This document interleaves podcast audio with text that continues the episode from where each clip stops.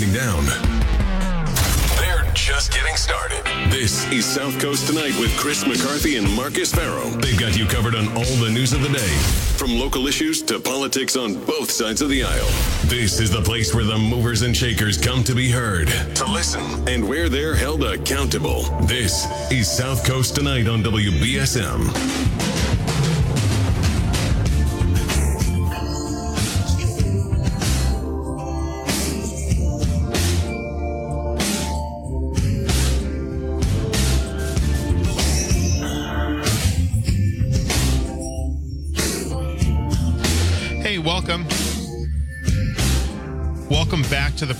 I'm Marcus.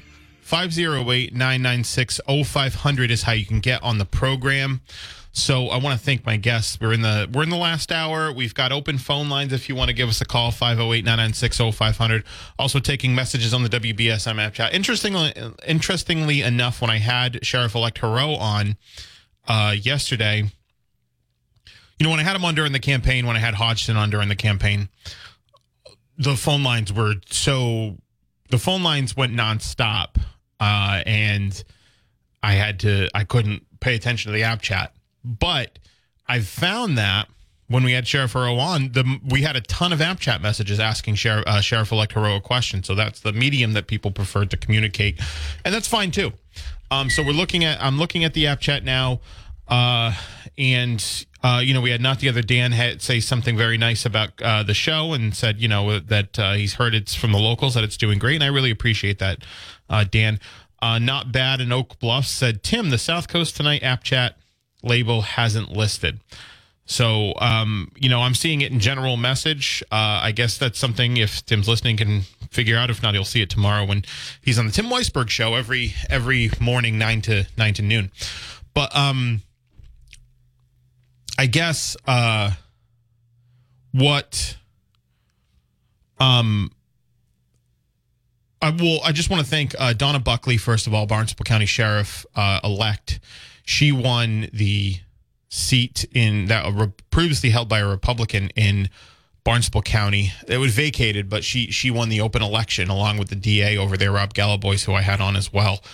Um, and I want to thank Leon Corey. A really interesting conversation. Uh, you know, talking about his campaign, his experiences as uh, campaigning as a black man in a in a in a small town in small town politics, and his you know what it means to him. Uh, and it was it's really cool. The, the, the podcast is up, or it should be up soon. I, I just I just I just hit upload, uh, so it should be up soon if you want to check it out. Uh, if you missed something, if you want to go back, if you want to listen to older episodes, the podcast is there.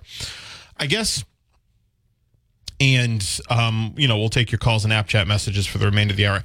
The one thing I did want to talk about, I, I'd gotten this notification like pretty much just before I went on the air, and I wanted to talk about it, but you know, we we uh, and I, and I thought this was the, the the a good hour, you know, it was a free hour that we could talk about it. It is the Senate um, passed a uh, a, a bill that essentially recognizes uh, same sex marriage. So it's um, uh, it is called the Respect for Marriage Act. And it's basically it's supposed to be there as a backstop essentially to um, recognize same sex same sex marriage and interracial marriage as a um, as a uh, you know legally protected basically because of fear that the Supreme Court may overturn some of that marriage precedent. Um, the reason there were 12 Republicans that voted for it. So it was 61 36, I think, total. 12 Republicans voted for it. Of course, Senate bills because of the filibuster and all that stupid stuff. Basically, when it's not a bill that has to do with the budget that can be passed during reconciliation, and reconciliation is decided by the Senate parliamentarian. I can get into that. I could get into a whole thing about the Senate parliamentarian, but basically, if a bill is recognized as having something to do with or having a substantial uh, um, uh, amount of, to do with the budget, such as ARPA, for example, um, it only requires 51 votes. And so a lot of that had to do with, you know, Kamala Harris needing to be the tie breaking vote and all of that. Um, but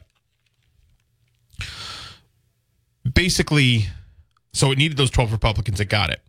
And basically it's recognizing same-sex and interracial marriage uh, as protected under the under federal law, which I think is important because what a lot of people, uh, the Dobbs decision that overturned Roe v. Wade, essentially, Clarence Thomas, you know, there's a 2015 Supreme Court decision, if you'll remember, that recognized same-sex marriage as protected. It was a 5-4 decision. Um, basically, uh, it's a substantive due process uh, decision, and uh, it was it was the deciding vote was Anthony Kennedy, who had decided two years earlier in 2013 to strike the provision in DOMA, the Federal Defense of Marriage Act, in the, in the mid 90s that was uh, passed by the Newt Gingrich Congress but signed by President Clinton that had said marriage is between a man and a woman.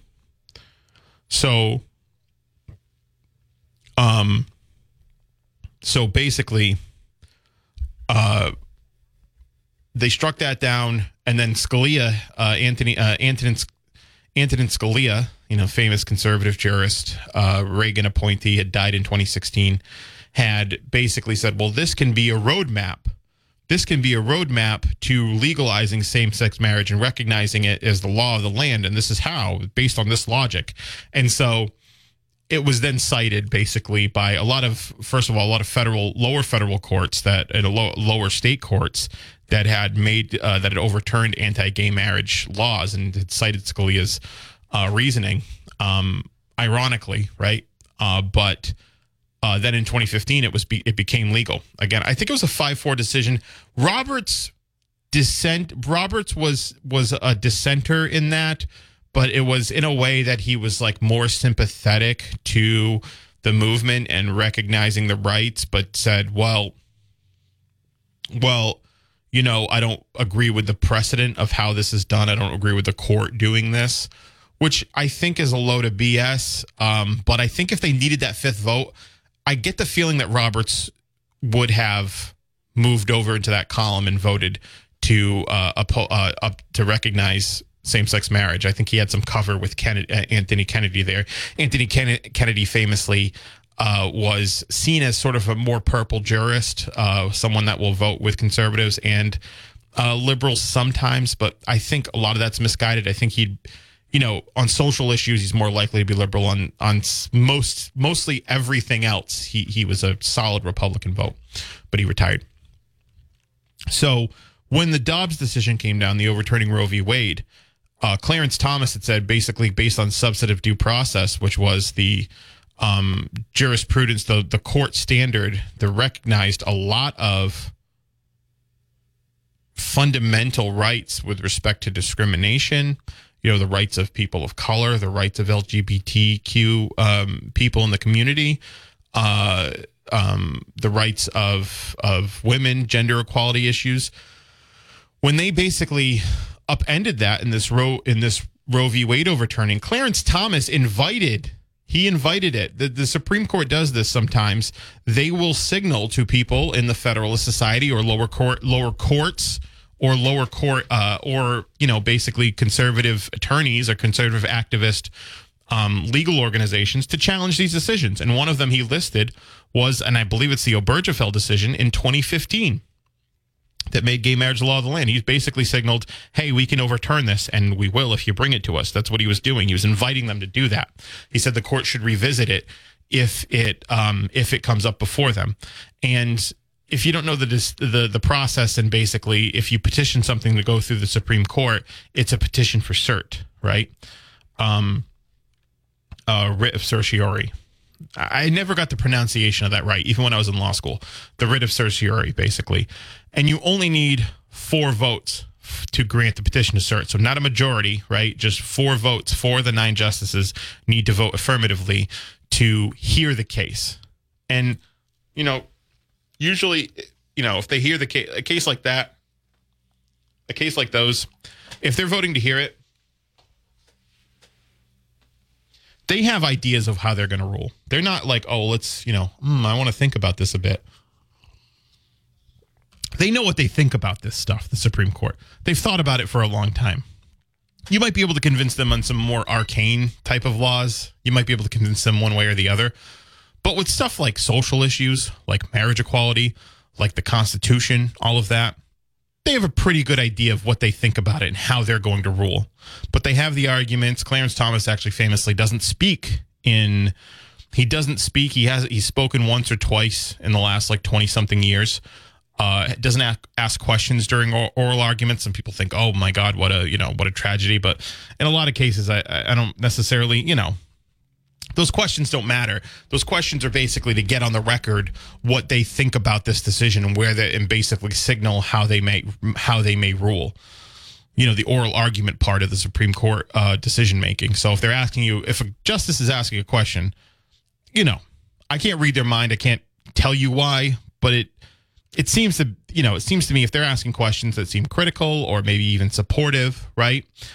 They're it's a signal of how they're going to go, and it's basically getting on the record what they think, getting on the record what they think and how they're going to rule, and the reasonings behind it. They're already getting that on the record ahead of the time before they're going to rule. So there's concern, obviously, um, that substantive due process is basically going to be, um, as it stands, it's already been basically null and void. Now, this brings up a lot of uh, this, you know, civil rights cases, the Warren Court decisions, Brown v. Board of Education, uh, for example, Loving v. Virginia, which is a 1967 Supreme Court ruling that made that said you can't discriminate um, on interracial marriages, right? It brings a lot of into question. Now, Sam Alito had said, "Oh no, we like those, right? W- w- those are different, right?" But it wasn't really you know, the, the thing is that the thing that the conservative justices really have to reconcile, honestly, is that their core movement, the Federalist Society movement and the movement for originalism, textualism, all of that, was a reaction to the civil rights movement. It was a reaction not to the not even to against the civil rights movement. And so they have to square that circle on decisions like the Dobbs decision and say, well, those are different. And they don't really, based on their logic, present a compelling reason why. So it's concerning, right? And then you have the Colorado shooting at the at the at the nightclub, the LGBTQ nightclub. There's another one in Orlando. I remember, you know, we had uh, over here in New Bedford, we had um, Jake Robida, right, who who had went into the uh, Puzzles uh, nightclub, the the the the gay bar in the North End, and had not killed anybody there. It had eventually killed, uh, uh, I think, an Arkansas state trooper. Um, you know, in his flight away from that incident, but I'd went in there with a pistol and a hatchet and started hurting people. So there's a lot of concern around that. A lot of concern around the protections that have been in place based on, you know, I think a pretty, I, I would say accelerated, um, uh, uh, accelerated movement for marriage equality, right? They had at breakneck speed all of a sudden, quicker than a lot of a lot of other um, a lot of other protected groups had secured a, a, great deal of rights. You know, there was that six to three decision, um, or Gorsuch, I think, wrote the a majority that said um, that they were protected, uh, that gays were protected in the Civil Rights Act um, against, you know, c- certain employment discriminations. So they wanted to codify this into law. They wanted to make sure that gay marriage was a law that was passed, that was the law of the land, and that there would be basically a backstop if they wanted to overturn the Supreme Court, if they want to overturn the Supreme Court precedent that recognized um, marriage equality as the law of the land. They want to have that written so that they have that to fall back on. Now, the Supreme Court could theoretically, because they can do whatever they want it's one of the unfortunate it's one of the like kind of unfortunate um uh features of the Supreme Court that they're more or less seen as a uh, de facto legislature. And that's an opinion that's held by conservatives and liberals to, based on however the Supreme Court rules. Donald Trump said it. You know, these are activist judges when they ruled against some of his immigration policies right? Like the Muslim ban and stuff like that. Um, I think they eventually upheld the Muslim ban, but they first didn't. Uh, the some of his immigration policies, he said it.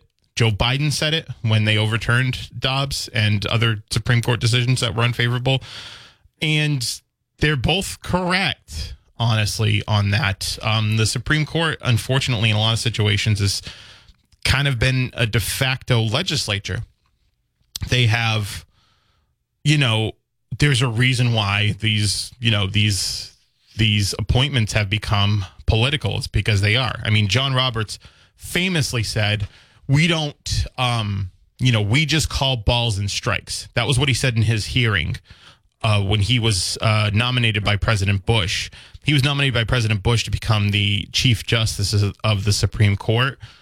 And that was after uh, Rehnquist had died. Rehnquist had died in 2005. And Alito was already, I think, Alito might have already been, no, Roberts was nominated, then Alito was nominated after Rehnquist died. I believe Roberts was to fill Sandra Day O'Connor's seat, and Sandra Day O'Connor was the first woman Supreme Court justice who was nominated by Reagan. It was one of the promises Reagan made on his during his campaign trail that he was going to nominate the first woman Supreme Court justice. It took till 1980, right? It took uh, 100, 200 years, but that was one of his um, first. That was one of his main campaign promises. And when there was an opening in the early 80s, Sandra Day O'Connor was nominated. That was filled by Samuel Alito and then John Roberts was filled uh, was was put there to fill um, the uh, the Chief Justice uh, seat that had been vacated by Rehnquist. I believe Rehnquist was a was a Ford or Nixon appointee. I think he was a Ford or Nixon appointee. He was like assistant solicitor. He was like the assistant solicitor general or something like that. His question is whether or not he was qualified for the seat, but he got nominated. Then he moved to Supreme Court justice. Uh, then he moved to the. He was nominated for Chief Justice after, afterwards. So anyway, Roberts said we famously call balls and strikes. Nobody really believes that. Um, I think Roberts, in a lot of, like I said, in a lot of cases, will is conscious of the fact that it is seen as the Roberts court. Right? There's the Warren court right? And the Rehnquist court, and now it's the Roberts court. So a lot of that stuff is is part it's it's part of his legacy. It has his name on it. So you know, it's one of the reasons I think he. It's one of the reasons a lot of people say that he voted an affirmative to uphold Obamacare five to four. Right? He did that because he was conscious of it being his court and overturning that law. Right? After a you know a very popularly elected president and an overwhelming majority Democratic Congress had voted for it, and knowing that people really want health care and how bad health care is, he he knew that it would reflect poorly on his legacy as the Chief Justice of the Supreme Court if he had overturned uh, if he had overturned it. So there's reason to believe that Roberts would be a sympathetic vote for marriage equality now, but that still leaves and maybe Gorsuch but that still leaves a, you still have Amy Coney Barrett, you still have Brett Kavanaugh, who has ruled consistently against um, ruled consistently against uh, LGBTQ cases. You still have um, uh, Clarence Thomas, who's you know basically said, "Come, come, bring this before us. We're gonna we're gonna overturn it." And you still have Samuel Alito. Um, so who wrote the Dobbs decision? who wrote, who is the who was the key author in the in the in the in the um, in the Dobbs decision to overturn Roe v. Wade. So the Senate decided, you know, they've got a lame duck session. The Republicans are going to uh, have the gavel, no matter how thin or large the majority is. They're not going to get this passed. Basically, when Kevin McCarthy has that gavel, because it won't even hit the House floor, probably. So they want to get this to President Biden's uh, desk in the lame duck session. Lame duck session, for people who might not know, is basically the session in between elections and inaugurations. So this is a lame duck session uh, for this Congress because the elections already happened. There's going to be a new Congress getting sworn in on January 3rd, and they, uh, you know, what they're trying to do, and a lot of people do this in the lame duck session, is try to get laws passed, basically, um, that wouldn't be passed in the next session based on the change of presidents, based or the change of the executive branch, based on the change of the legislative branch. One of the reasonings they give uh, the the um, one of the reasonings that the uh, one of the reasonings that the, the, state legislature here in Beacon Hill in Massachusetts gives for having these like long breaks in the informal sessions and all of that during an election year, during like every two years or so, is because of the concern of of lame duck sessions and you know basically because you had in like Wisconsin based when Tony Evers uh, took over, I think he beat Scott Walker the Wisconsin legislature and the governor had essentially uh, um, had solidified these, you know, hyper uh, hyper gerrymandered districts and had tied Tony Evers' hands and all of that. And so that's kind of a little bit off topic, but they're trying to get this passed in the lame duck session before Kevin McCarthy takes the uh, takes the speakership. I think it's important to do. I think it's a good thing to do too to show that they, you know, are actually going to do something about some of these issues that they campaign on all the time. Um, but we're going to take your calls at 508 996 0500. Good evening. Hi, Marcus. I've got a question for you. Sure. This Marriage Act, Yeah. I thought um, interracial marriages was like legal a long time ago. So it is. I mean, I get the gay marriage is like re- like maybe like 2000s, but I thought the interracial marriage thing was approved of like a long time ago. So what happened was in 1967, uh, interracial. Uh, there were laws in the there were laws in the books, obviously, against interracial marriage for the first. Yeah, yeah. In 1967, the Supreme Court said those laws are illegal. Those laws are violate violate the Constitution, and the precedent that they used was called substantive due process.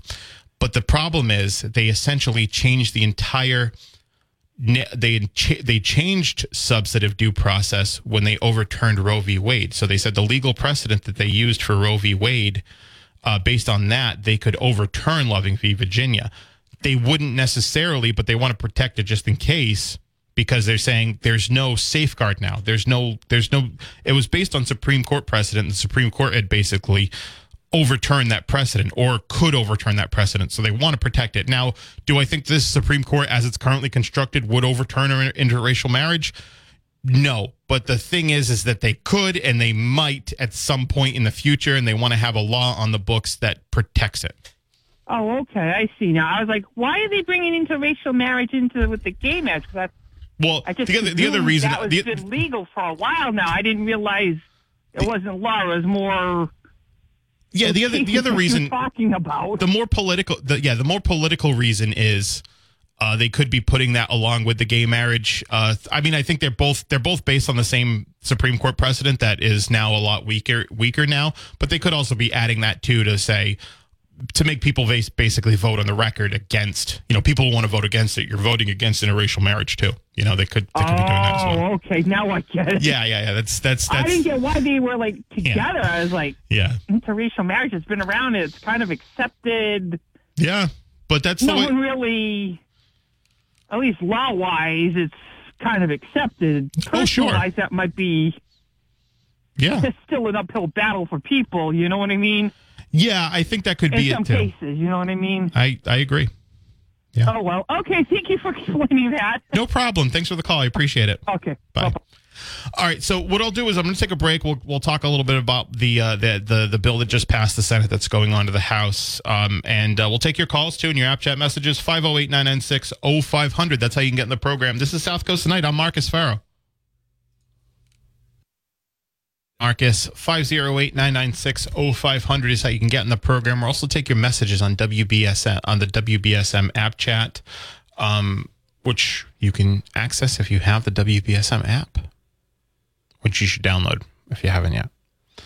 So, um, so we were talking about the bill that the Senate just passed. It was a 61-36 uh, vote. There were 12 Republican senators that had voted uh, for it. And it basically the bill is it's it's pretty narrow in its in its scope, right?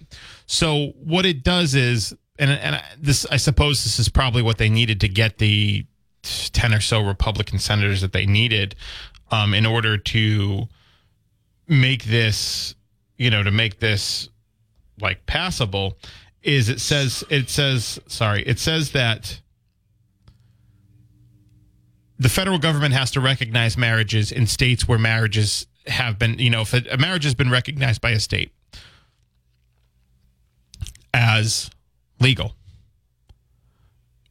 particularly in gay marriage or interracial marriage then the federal government has to recognize it as well. This, because of its narrow tailoring, does not actually, it doesn't prevent, which is unfortunate, it doesn't prevent, if the Supreme Court were to overturn the 2015 gay marriage uh, rec- uh, case, doesn't prevent other states that may have anti gay marriage laws in the books from blocking gay marriages or, I guess, even making them void or voidable. Now, the 12 so that that that that passed again. 6136 12 republican senators voted for it um, and it's going back to the house for a final vote. It last passed in the house by a majority of like 50 votes um a 50 vote uh, margin. So it's going to pass the house too. And then it'll get to president biden's desk for him to sign it and make it law. It's not as probably sweeping as it should be. And and for people who don't know the history, again, I talked about the 2015 case. Massachusetts was actually the first state to recognize gay marriage in the good, uh, I think it's uh, Goodrich decision. I think it's Commonwealth v. Goodrich in 2003. That was in 2003, and then 10 years later, you had the Doma case that that basically uh, uh, you know, um, nullified the federal, uh, you know, the federal statute um, that recognized marriages between a man and a woman, and then that they gave a full uh, gay marriage full legalization, basically full faith and credit everywhere else. Um, I don't know what's going to happen if the Supreme Court overturns it because you're going to have states where they're going to not recognize marriages if people want to move. Like you say, you get married in Massachusetts and you're a same sex couple and then you go to Texas, um, and you go to Texas, uh, you have to. I'm just emailing somebody on a work related matter. You, you, they could, they could, um, they could, uh, they could basically say no your marriage is invalid not give you a marriage license and then that'll jam you up right? That'll definitely jam you up uh, for for a lot of reasons. Tax things and you know uh, just recognizing certain uh, i think fundamental rights parental rights all of that. Um, he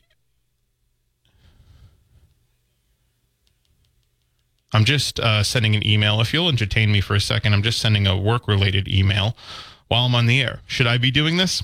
Probably not. But uh, sometimes you have to walk and chew gum at the same time.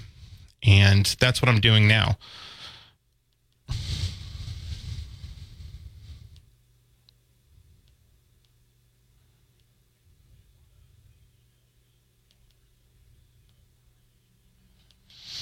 So anyway, 508-996-0500. Tell you what, I'll take a break and we'll be right back. We'll continue this conversation. Listen to us live anywhere in the world on the WBSM app.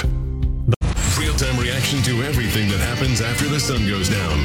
Going down till the sun comes up. South Coast Tonight with Marcus and Chris is on WBSM.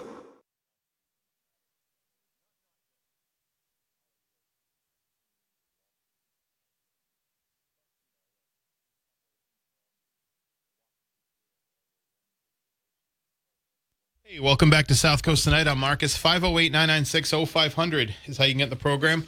We'll also take messages on the WBSM app chat. So we were talking about the sorry, I had to send an email out, but we're so so we were talking about the law that um made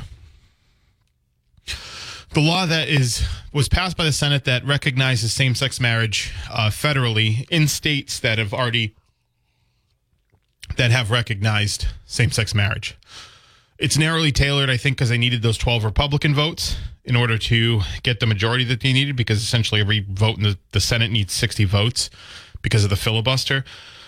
Um, and it will, it also recognizes interracial marriage as well. And the reasoning is behind that is that the Supreme Court has essentially um, invited, uh, has upended substantive due process, which is basically a legal precedent uh, that a lot of fundamental civil rights laws or rulings were founded on, which like Brown v. Board of Education and Loving v. Virginia, which is the 1967 Supreme Court, um, the 1967 Supreme Court uh, decision, and a lot of laws surrounding voting rights and all of that. Substantive due process is basically uh, keeps the government from interfering with fundamental rights, even if they aren't specifically enumerated in federal law or in federal constitution. Allows the courts to recognize certain uh, certain rights and do that. So it's difficult again, I, have I've said this before. The Supreme Court in their decisions have said, well, you know, we're not going to touch Brown v. Board of Education, Loving Virginia, because we like those decisions.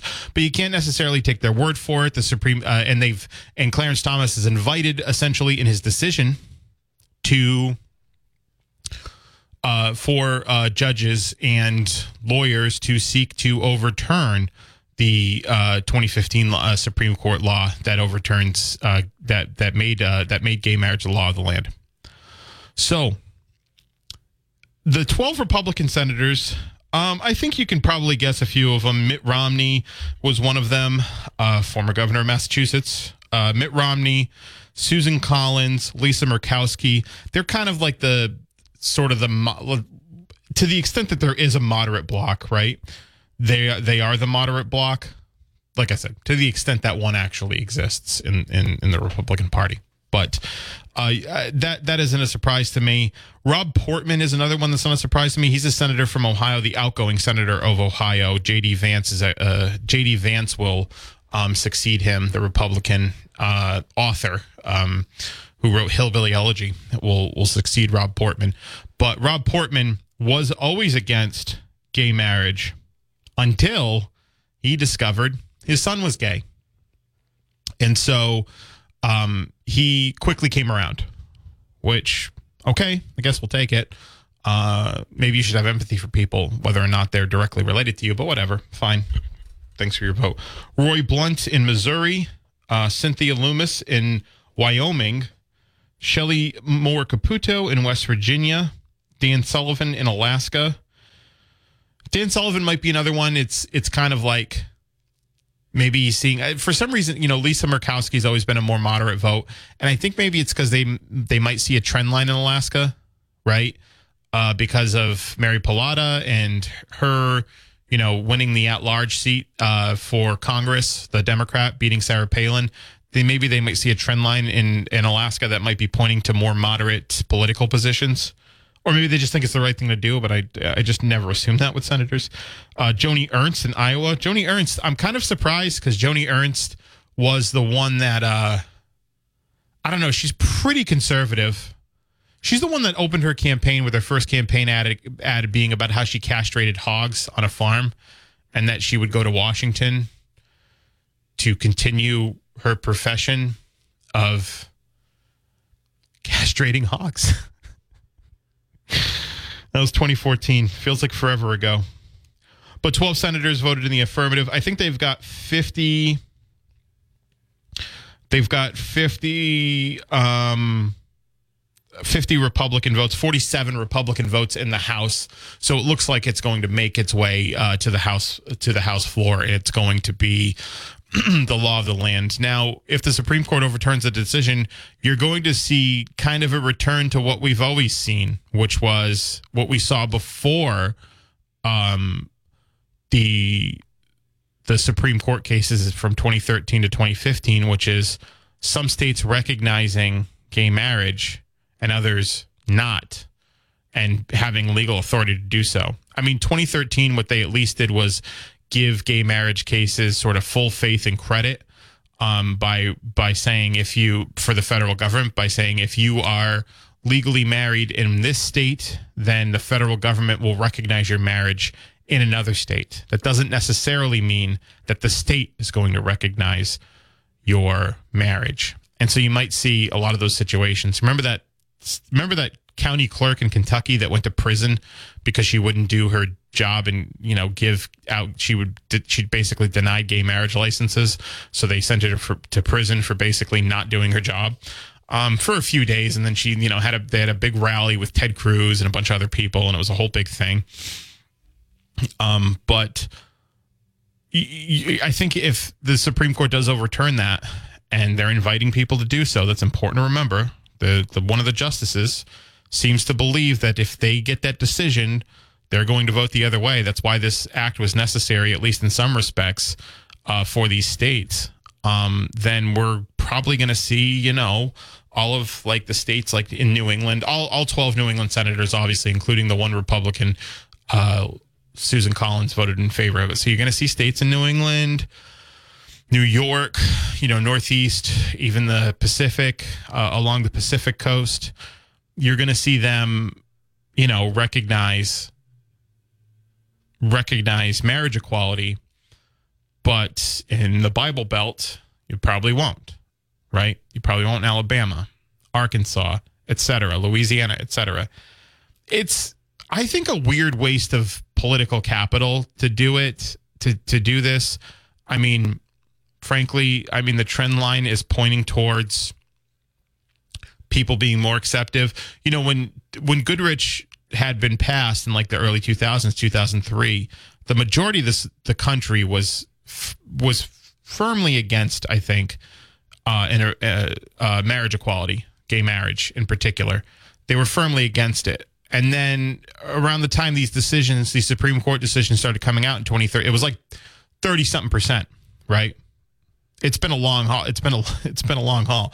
But around, you know, 2013ish to 2015, they decided, well, why should we care about who people want to marry? Most people, most normal people. How do we? Why would we care? And the it's now like upwards of of sixty percent who say that um, you know that this should you know that that gay marriage should be the law of the land. So the trend line's pointing there. I don't know why Republicans would want to do it. I think maybe to shore up a reliable voting base with evangelicals. But it seems like you know it's one of those things. You you, you see the results, the election results in the uh, in the midterms. They didn't win the House by as much as they should have. They didn't win the Senate, even though they probably should have. And I think a lot of it has to do with this, you know, this these sort of decisions. I think a lot of people are socially are are, are going in the opposite direction of, of opposing this this kind of stuff, and so you know it makes sense for those twelve Republican senators, but frankly, it should have been hundred to nothing. Should have been hundred to nothing. I don't know why it wasn't. I don't even know why a law like this is even necessary in the first place, right? But it is. But it is necessary. It's not only necessary; it needs to be even broader in scope than it is right now it's an unfortunate reality that we're still talking about it. You figure after 2015 it'd be settled, and for a lot of people it is settled. You know, um, Trump famously, I mean, he had Mike Pence as his VP, and he wasn't necessarily a friend to the LGBTQ community, but he did recognize gay marriage. So I don't think he cares either way, but they're they're at least going to get presidential nominees and candidates that are going to that if they want to win a national election are not going to be against it. So the law is important. It, it shouldn't be necessary. All right, I got to take a break. We'll be right back. WBSM app is every. From New Bedford, can you name one Republican in Congress who you respect? In the app chat message. Um, I cannot. I'm sorry. Of the, of the Republicans that I know that are in Congress, I can't. Um, the list of Democrats is pretty short too, to be fair. But one of the Republicans that I do respect is Charlie Baker. He's not in Congress but I do respect him. And if he were to go to Congress, I'd respect him. Um, you know, there are Republicans here in Massachusetts that I do. In Congress, not so much. Frankly, the list of Democrats that I respect in Congress isn't all that great, isn't all that long either. Um, so that's just kind of where I'm at, especially with Congress. So uh, no, there there isn't a Republican I can think of in Congress that I that I respect. If I do think of it, I'll I'll let you know uh, tomorrow. What I'll, I'll be in with uh, Chris McCarthy, and we're to have Robert Bromley and uh, and we're going to have